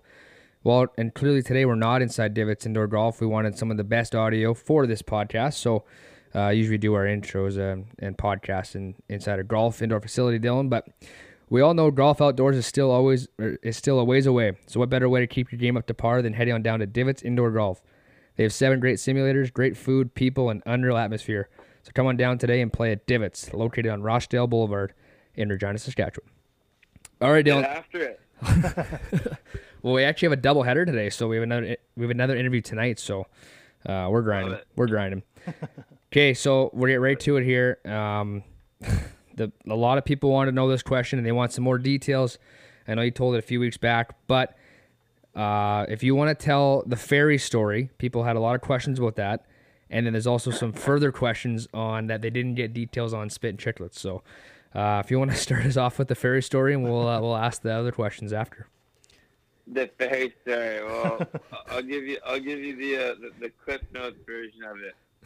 Um, so, I was drinking kombucha, lots of it, too much of it. Did not know that kombucha is in fact a laxative. Well, can can act as a laxative. It's a probiotic. Yeah, yeah. So if you I didn't know that. Of them at once, yeah, I didn't know that either. My gal told me that. I'm like, she's "Are you stupid?" Sorry, go on. Yeah, yeah, no, I, I found that I found it out in a very clear, clear sense the next morning. So drink six kombucha. Next day, we're uh, we're going out to my buddy's cabin on on Thetis Island, and we're we're on the ferry, and what I commit to as a fart, believe it to be a fart, lean into a fart, because you know we've all had a fart before. We know what it is. You gotta trust one was a sometimes, yeah. sneaky, slimy bastard. I tell you what, it, it was very, very incognito, and it was an entire dump. A whole like, like, like, like I said on on Spittin' Chiclets, you know, by the time the fart was done, I didn't even need to go to the bathroom. I just needed to clean up. Like it was finished. It was over. It was done. Like I, I just needed to fire out my my underwear. So.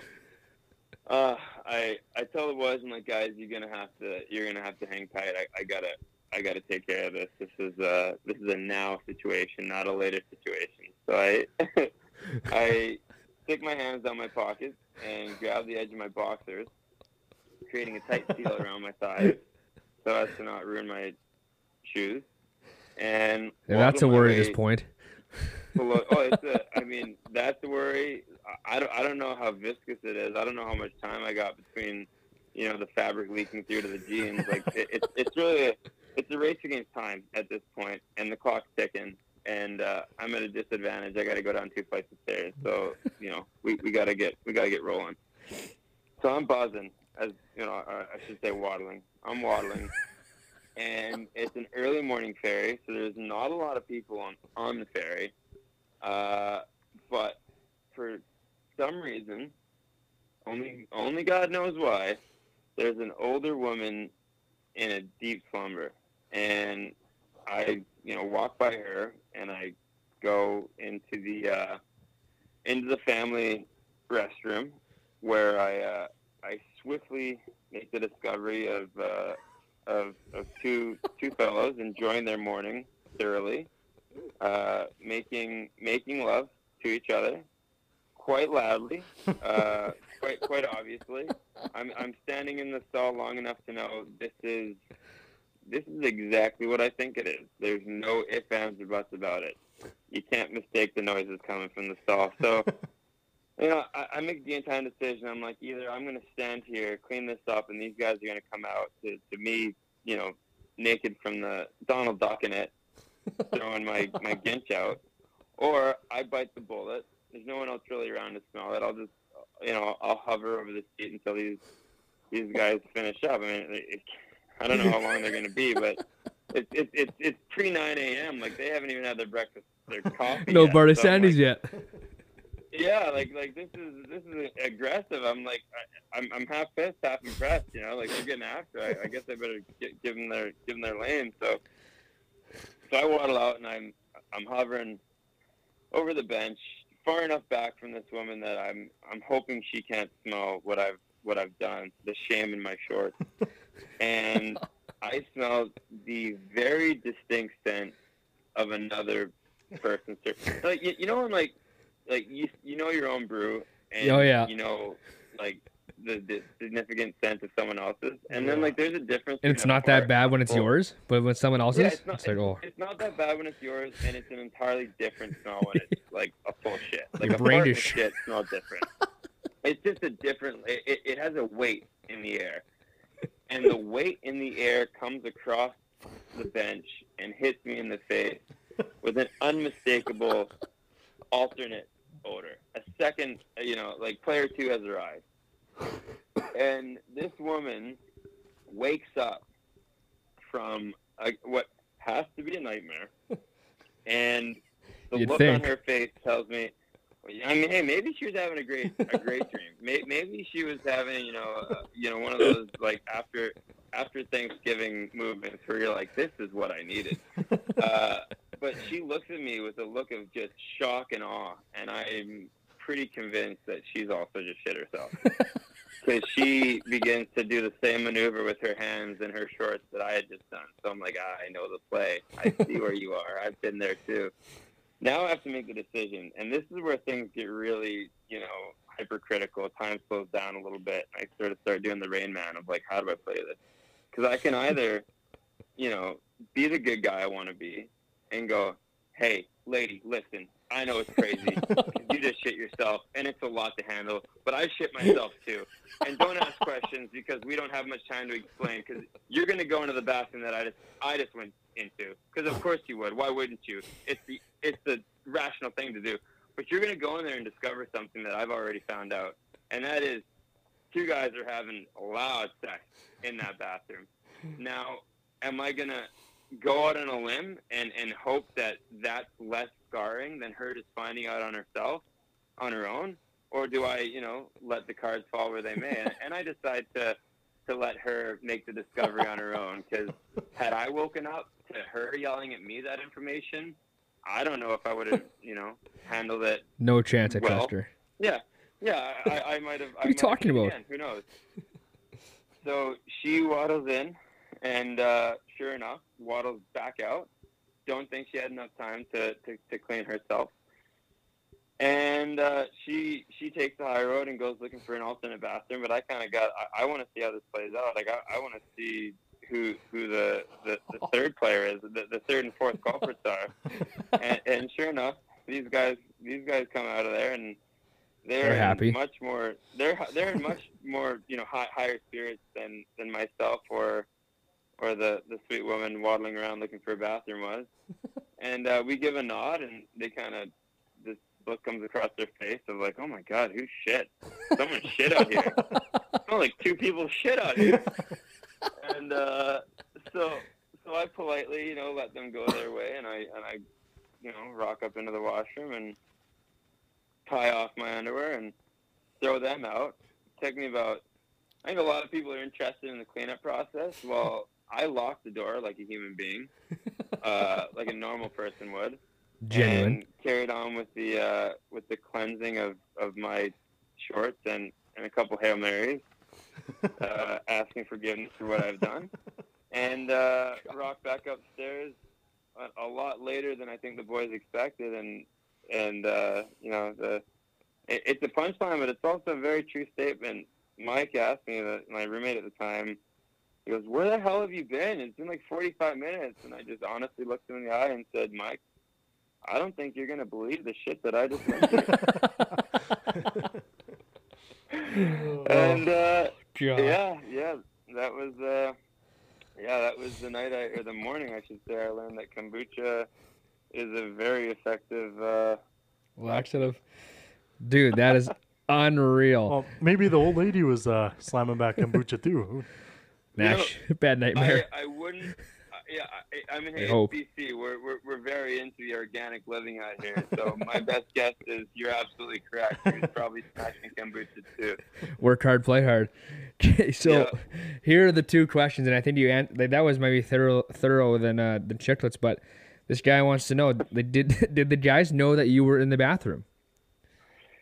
You know, I, I don't know. They might have smelt me, but it, it seemed a lot like they were in a very uh, preoccupied state, and I didn't stick around. It was kind of one of those like, you know, you know when you uh you walk into a bath or you knock on a bathroom, and no one says anything, and then you knock again, and then they go, yeah, yeah. Like, It's like they don't want. There's a there's a level of fear that comes about when someone's coming into the bathroom that you're already using and uh, I think these guys might have been the kind of, of folks to uh, to like had I knocked, I don't think they would have said anything. So I didn't really want to have my presence known, and I don't think they wanted me to make my presence known. So I pretty quickly slipped out the same way I came in. Well, I'm Yeah. a psycho. I just open the door and go to the washroom. I'm, I'm just yeah. You have to go. You have to go. But uh, that's a different. Well, yeah, I mean, I, I- and I'm and I'm of the school of thought that like, if you knock, you say, "Yeah, give me a minute," or "Yeah, occupied." Yeah. I mean, a, a special kind of psychopath Yeah. yeah. the knock and goes quiet. Like, what? Exactly. What are you hiding in there? like, what, you, do you want me to start trying to open it? Because if you don't answer, that's the next step. I'm gonna start jiggling this door handle and asking for a key. So to those of you out there, you, you silent knockers, you hear the knock and and pipe down and put your head between your legs. Like, come on, do us a do us a favor and give us a yup or a one moment. Because by God, it makes it easier for everyone. Okay, so I think you also answered the next part of this question. This guy, they, these are multiple questions, to the same people, but Also, why didn't you talk to the lady who also crapped your pants? And then you kind of mentioned that you were more more shocked or more fear of finding out if What? Yeah, I, I, I, I mean, I don't talk to strangers on a good day, let alone someone who's just shit their pants.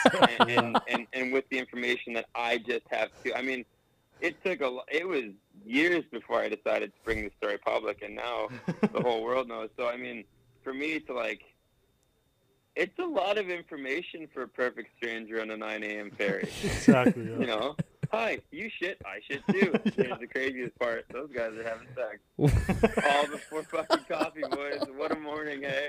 Wild. I'm Dylan, by the way. Nice to meet. you. Oh, she's gone.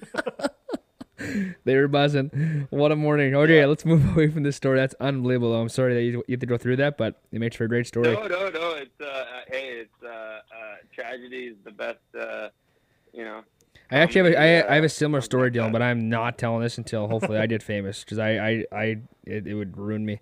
So um, it, it, it takes it takes years of therapy to get to a place where you can laugh at yourself like that, man. That was a, a dark day that turned into a, a a bright morning, but fuck, that was a long night, boys. even my best pal here, Dan, like, he doesn't even know, and I, I, I, yeah, it, it'll take ten years for sure. Well, we'll, we'll circle back in ten years. Alrighty, okay. Brett Holloway wants to know what's a funny story from being around Jim Playfair and NHL players. Oh, geez. Uh, well, Where do I begin? Yeah, I was playing. Um, I was trying out for the Dawson Creek Rage, the North American Hockey League, and my dad gave me a call, and uh, he goes, "Well, this kind of a story. I'm, I'm sure a lot of people have have seen." Um, but he, he called me. He goes, "Hey, turn on TSN. I want to show you something." So I'm in my hotel room, I click on TSN, and there's Jimmy busting twig, like they're going out of style, uh, coaching the Abbotsford Heat. So, I mean, that, that, that was that was pretty funny, and uh, I, I mean, I've had people ask since then, you know, how is how is it growing up with with your dad, you know, with with, with a temper like that? And I always say, you know, he was In the moment. fantastic dad, great dude, love him to death. But uh, you know, as he broke those twigs, you can see he's got he's got an ability to to go ballistic a little bit. And uh, when we were, I was I would have been about 14. My brother Jackson was 12, and um, my dad had some stalls, like uh, equipment stalls from, from the old Calgary rink that he had uh, that he had br- brought into our to our uh, garage to dry our gear. So we come home and and the the one sort of agreement with that was you gotta you gotta hang your gear up at the end of every practice or game and and dry it out so it doesn't you know get nasty. And Jackson and I had both come back from practice and not done that, so he comes back after probably a road trip where the boys didn't do well. He's a little heated up already and sees all of our hockey gear spread across the driveway and he can't pull his truck in and he uh his wires crossed and he goes in and he had this old stereo up on one of the stalls. And he snaps and he fires it across the room and, and it breaks. And I'm kind of like whoa. And my 12 year old brother just stands there and he looks at him. He looks at the stereo. He looks at him and he goes well you bought it not my problem and he walks back inside, and you can see the gears turning in his head because he kind of, I think, he realized like how you know nuts it was and how funny Jackson Jackson was, and he's like, "Yeah, I, I guess you're right." he walked into the house, and so uh, that was that was sort of the vibe that we had in our household. It was uh, it was never anything to be afraid of. It was kind of something that you know we always kind of thought was pretty funny. His his passion. So yeah, that, that, was, that was a pretty funny moment in time when, when was like, "Well, you bought it, it's not my stereo. I don't give a fuck. You can break all the stereos you want. I'm not paying for them. I'm 12." Oh, that's hilarious. Um, I got one for you here. Who's the funniest actor from Letterkenny, like outside the show? Oh, geez, I think it's probably a hard tie between the. Two. I mean, we got two stand-up comics on the show. So K. Trevor Wilson, who plays Squirrely Dan, Yeah. and uh, uh, Mark Forward. Like, so Andrew and I have a lot of scenes with Mark, uh, the coach, and this season especially. it That guy's was- a psycho. oh. Sorry. That guy's like Dude. ultimate like 1975 coach. Fucking pussy, let's go. he he is like hundred and ten percent like the epitome of like you know tough hockey, early seventies psychopath coach. but uh, he's so funny, man. Like so funny. I mean, I, I I've honestly had like many chats with myself from like, okay, Dylan, this is where you have to earn your paycheck. You can't laugh. Like it's it's it's beyond the point of like jokes now. Like if you can't keep your face straight for this scene, like you're not doing your job right. Because man, this guy like, and he takes pride in it too. Like he loves breaking you during a scene, and all that shit. Like the latest season, there's a uh, like we ended up playing on on the beer league team with coach, and he tells us stories about him hooking up with his wife Barb in various places around the country. and he would make changes every to every story to like to catch us off guard and oh my god, you guys, like my cheeks fucking ache at the end of those days. Like he is so funny, and uh, you know, just his mannerisms. Like he's a very, very funny comic, and, and he he knows how to crack uh, Kersey and I. So it's uh it's a challenge, but it's a it's a well worth it challenge acting with Mark Forward. That's for sure. So shout out to Mark. Okay, longtime listener Jeremy Hanley, uh, I think his Instagram handles RV3Bomb. Sorry if I'm wrong. Anyhow, uh, have you or the cast ever visited Listowel, Listowel, or ever been there? Listowel.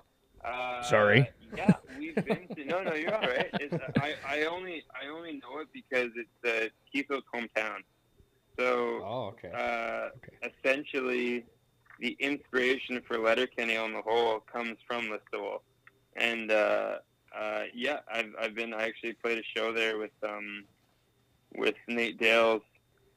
Uh, in the early days of Letterkenny, Dalesy and I would go and do little stand-up sets for uh, you know like various bars and fairs and, and small town communities in southern Ontario and, and Alberta and stuff like that. So yeah, we've uh, we've been to Listowel, uh, Dalesy and I, and uh, Keeso knows it very well. He, he grew up there.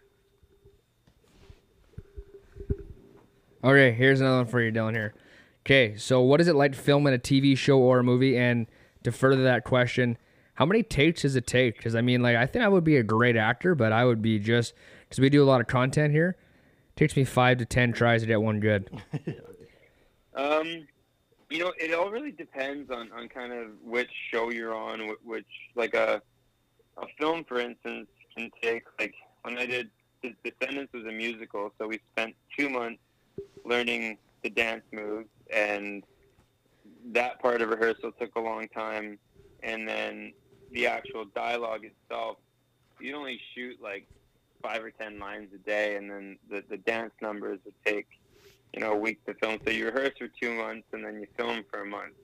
Um, and by the time you get on on, set, I mean, the, the, the days honestly can go anywhere from if you have one or two scenes, you'll be in and out in eight hours. If you're in all the scenes on the day, like I've shot many 18-hour days as an actor where you're standing on set for for for 18 hours. You know, 18, 19 hours. The thing about a a show and a movie is you, you don't. There's no like, uh, okay, we'll push it to next week. Like you only have that block of time to shoot the series or shoot the movie, and then you got a, a schedule to maintain. So if you if you don't get your scenes or your shots, you you're not doing it tomorrow. You stay till you get it. So sometimes crew like I, I've seen camera departments work 23 hour days, um, and and that's just sort of par for the course. But with Letterkenny, uh, because we're so like we've been doing it for you know nine seasons now, and the dialogue is so fast. Like we'll shoot eight hours easily, and we'll shoot you know 20 pages of dialogue in eight hours. But that's because it's so fast, and uh, it'll take on average, I'd say three to four takes. When we first started, it was more like 10 to 12. Um, but Shit. a big reason for that for that speed is because like we'll we'll run the lines at night. So like Andrew and I will get together and we'll rehearse for six or seven hours the night before, and then when we get on set, we can make that day go really quickly. Like it only takes long if, if the actors are forgetting lines or if, if the lighting's not right or if the camera operator like Yeah. Yeah. loses focus. Like it's crazy. Once you start acting, you realize how many moving parts there are. Like you can do a scene and you crush it. Like you get your words right, you get the jokes right, everything works perfectly. But then they're like, oh, sorry, fucking crow flew through the back of the frame. you know, like literally we've had because in, in Sudbury we have uh, there's a big Mennonite community. So several times we've been filming in a horse-drawn carriage with a family of Mennonites will roll through the back and like, click, click, click, click, click. And you're like, okay, stop, gotta go again. Or, you know, pull in focus, gotta make sure that people are. So there's a lot of things that go into it. Um, it really, it really depends on, on which set you're on. And yeah, Letterkenny's really quick. Generally, movies uh, take a lot longer. Okay, a couple more here for you, Dylan. Obviously, you have some business to do today, so we won't keep you too long. But uh, are you still playing rec hockey? Uh, still love playing hockey. Uh, again, COVID put the kibosh on Yeah. that. Uh, I was playing obviously with the Trappers. The, the boys from Letterkenny had a had a team here in Vancouver. Um, after Letterkenny got picked up, Jared moved out out east because the the production obviously takes place in Sudbury, and uh, he he got married and, and his um, his wife is, is from Montreal, so that's home for him now. And uh, that was sort of, you know, the, the team disbanded as, as people started to move around. But I had gotten on a team here in uh, in Vancouver with my good buddy Rob Van Pogest, and we were playing. We got about three games into the season, and then COVID uh, COVID shut that down, and I was I got picked up on on Mighty Ducks, so I didn't want to be you know going to a It's a tough to team to say no to. room full of a bunch of breathing meatheads and then get anyone sick on Mighty Ducks. That would have been catastrophic. Okay, last question. Wait, waiting oh, for next year. sorry. Oh, you're good. Oh, actually, no. That was a two-part question there. That first one there was playing rec hockey. Still, second one was uh, favorite tape job. Favorite day job? Uh, you know, I You're a full sock I guy. Really li- you know, I I like the I- like a little bit of cushion on my blade. Uh, I was notorious for having pucks bounce off my blade, so um, I'll do like the the the double fold type deal. Uh, start I start at the heel. I think anyone who starts at the toe is a psychopath. I don't know anyone who does it, but if you do it, uh, seek counseling. Yeah, Patty Kane Um, sucks. Yeah, yeah. Patty can't figure it out. Get better at hockey. Be a bum. Uh, uh, my my brother actually, Austin. He's a he's a tape artist. He's he's got all sorts of different newfangled designs. But I was big for the one strip on the bottom, and then uh, you, you sort of roll over each strip twice, and that gives you a nice little cushion uh, all the way to the toe. Uh, not like not all the way covered, and then I don't use scissors or anything. I just go to the toe and then you know curl off the top of the toe, and then like as much wax as legally possible, so as to maintain the illusion of, of puck handling ability. I love it. Okay, last one here for you, and like this is uh, I don't know if you're using the same product uh, Chazz Michael Michael was using in uh, Blades of Glory, but people want to know how do you keep that hair intact, that nice luscious flow. So, oh, love love the question. Now we're now we're in my comfort zone, boys. uh, it's all in the diet, fellas. Little omega three six nine, uh, high protein diet. You want to finish your showers off with a cold blast. Really? Uh, oh, too many people overwash the flow. You know, you want to have that, that natural oil, Yeah. but the natural oil doesn't come from degenerate Doritos and, and fucking, you know, fast food. You got to have that clean diet because you are what you eat, and uh, your hair is just the recycled cells. So you gotta you gotta keep those greens up. You gotta keep that protein intake, and uh, a big believer of finishing every shower with a cold rinse, two or three minutes of, of cold cold water. And uh, ne- next time you're having a shower, you, you feel it. You go from hot to cold. You feel the consistency of that flow. Gets more, gets a little more body, tightens up the pores, and uh, you're gonna have Gretzky flow for days. Love it. hey, quickly, that's are are you uh, like how much are you eating fast food? Oh, uh, rarely if ever. I'm a big Tim Hortons guy, but uh, my fiance is vegetarian, so uh, I get you know my my uh, when I do have have steak or or uh, Eat outside. or, or whatever it is, it, it's got to be it's got to be premium. So if, if I'm if I'm hitting up the fast food joints, I'm usually crushing a Beyond Burger or some. Uh, I, I like to do my own sort of hybrid sando at, at Tim Hortons. I'll get like a, a breakfast sandwich with uh, with no cheese, extra butter, two hash browns, fire the hash browns inside. Make sure they Wow. give you the ketchup because they won't. They won't unless you ask, Right. which is grease. So the ketchup. And uh, fire, fire those hash browns in between the uh, the breakfast sando with an egg patty, and you're looking at like a pretty premium sandwich setup from Tim Hortons. But it's a bit of a process. And a hefty have- bill.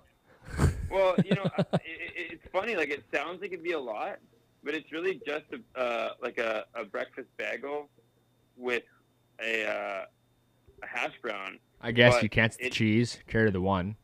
Yeah. Yeah, true. yeah, and I mean, you, you need you need to have like someone on the other end who's listening and paying close attention.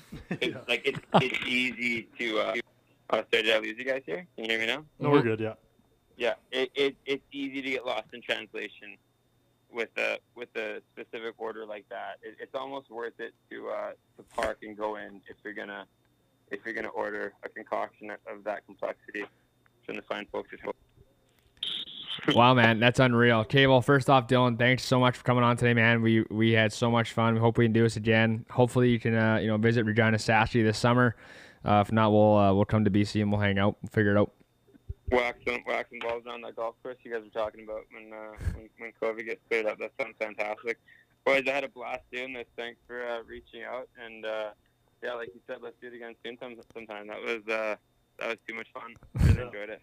No, All right, thanks, man. man. Take care. Good luck. Cheers, boys. I'll talk to you soon. Bye bye. Coors Light is the official light beer of the Saskatchewan Roughriders. It's also the official beer of watching 2013 reruns, catching up on video calls, and wearing the same sweats as you did yesterday. Visit your local retailer for great prices on 18, 24, 36 can packs. Coors Light, made to chill. Already, there it is, episode 54 with Letterkenny star, Canadian actor, Mighty Ducks, Mr. Mighty Duck himself, no longer Emilio Estevez.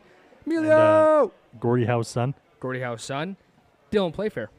There is a recap. Hags, we'll go right to you. Obviously, you're on that one. Uh, thoughts? Yeah, that was an awesome interview. Um, it was pretty cool to hear about how how he was pretty much playing Junior B, kind of like us. Went to Junior A for a year, then uh, got into acting. That was pretty sweet. And if anyone wants to get into acting, I mean, didn't seem like it was that hard. But hey, just dedicate yourself. and just have a terrible, terrible, shitty story to help it uh, help along the way. That story was unbelievable because um, I thought he would have known that kombucha, if you drink too much of it in a row, can turn to a uh, laxative. I have And to ask, is it kombucha or are you guys meaning to say Zambuca? He said kombucha. I think he meant kombucha. Zambuca. Yeah, I I don't think know he knows one. what he was drinking with one of those his things. Zambuca, not kombucha. Because I actually, I was like, what the hell's kombucha? Is this some kind of like African wine or something? No, it's Zambuca. Well, you, well, you should ask him because he said kombucha. I think he said kombucha, yeah, and um, I mean, Kombucha. either way, a glass of milk, fuck, I'd be shitting all night. you know, your ass. you didn't see Anyways, that. yeah. yeah, but yeah, uh, a lot of fun with that one. He and he and he also too just a stand-up guy. You know, Yeah, he's, he's like one of very the straight boys, up. and then he's like, you know, like if I have 30 seconds to talk to someone to change their life, kind of thing. Like he appreciates what everyone does for him. So Yeah, it's amazing how some people with fame and notoriety can actually be that bold and upfront and say, look, if I can change somebody's life within 30 seconds of signing an autograph, talking to them, how was your day? Yet there's so many people out there Yeah. that are popular and have money and just don't care for Yeah. Joe Smith. It's like, screw it, yeah, pay me, see you later. yeah, no, So- he's a great guy. Yeah, it was a lot of fun. If we ever get that big, Drew, just remember where our roots are. Yeah, exactly. So yeah, no, it was a lot of fun with um, that one. But I guess we'll go. I guess we'll try and rip, off- rip off some handles. I'm just gonna shoot off our handles real quick here and a quick plug again. So if uh, if you don't know already, Facebook's off the hosel. Find us on there. Shoot us a message. Uh, share us, like us, comment. Twitter at underscore off the hosel. Instagram at underscore off the hosel. And uh, by judging by the preview of Dylan Playfair, the launching of Cody Fajardo last week, all three social media accounts were hopping. My phone couldn't keep up. So uh, obviously we're doing something good here. If we're not, let us know. Uh, tell your friends. Give us a follow. Come join the good times with Off the Hosel. And uh, yeah, again, we're just uh, doing this podcast live from Divots Indoor Golf on 6823 Rochdale Boulevard. 306 206 1270 www.divotsgolf.com. And as Dan the man always says, play divots, don't make them. Wow, that was a lot. Of, that, was, that was good. Perfect. A lot of edited ads, a lot of good talking. Good job, Troy. Yeah, as Troy said, stay tuned for uh, who knows, could be a contest, whatever. Uh, hope again. Thanks for listening to the show this week. Next week, Adam Hadwin, born in Moose Jaw, raised in British Columbia. Don't miss it. Great episode. Uh, Dan, always a pleasure, buddy. Always a pleasure, boys. And uh, before I leave, go Leafs go. Games tonight. Let's go. See you, Dan, Troy, and always. It's always a pleasure with you. I We're love you, real. brother. Love you too, bro. See you on the Xbox. You betcha. Subscribe, like, retweet. See you guys. Have a great Wednesday, Thursday, Friday, Saturday, Sunday. See ya. Peace.